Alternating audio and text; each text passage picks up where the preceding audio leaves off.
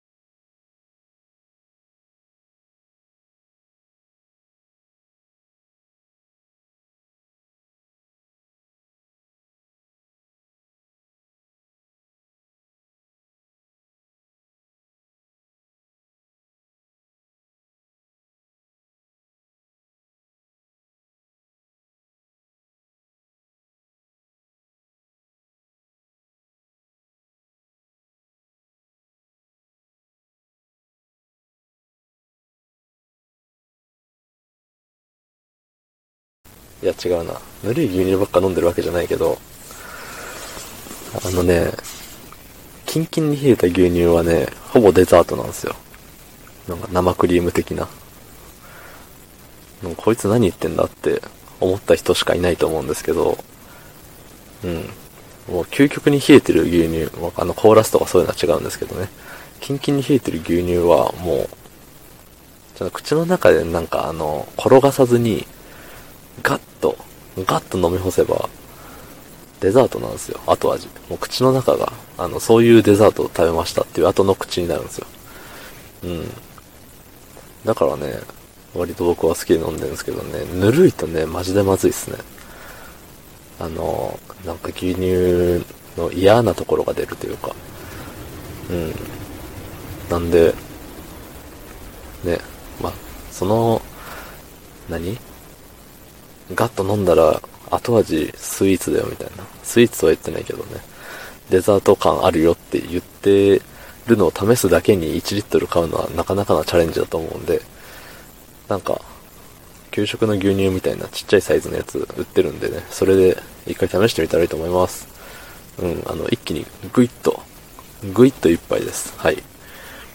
ということでね、牛乳の話だけをタラタラして5分いっちゃいましたんでね。はい。牛乳はいいですね。はい。昨日の配信を聞いてくれた方、いいねを押してくれた方、ありがとうございます。明日もお願いします。はい。明日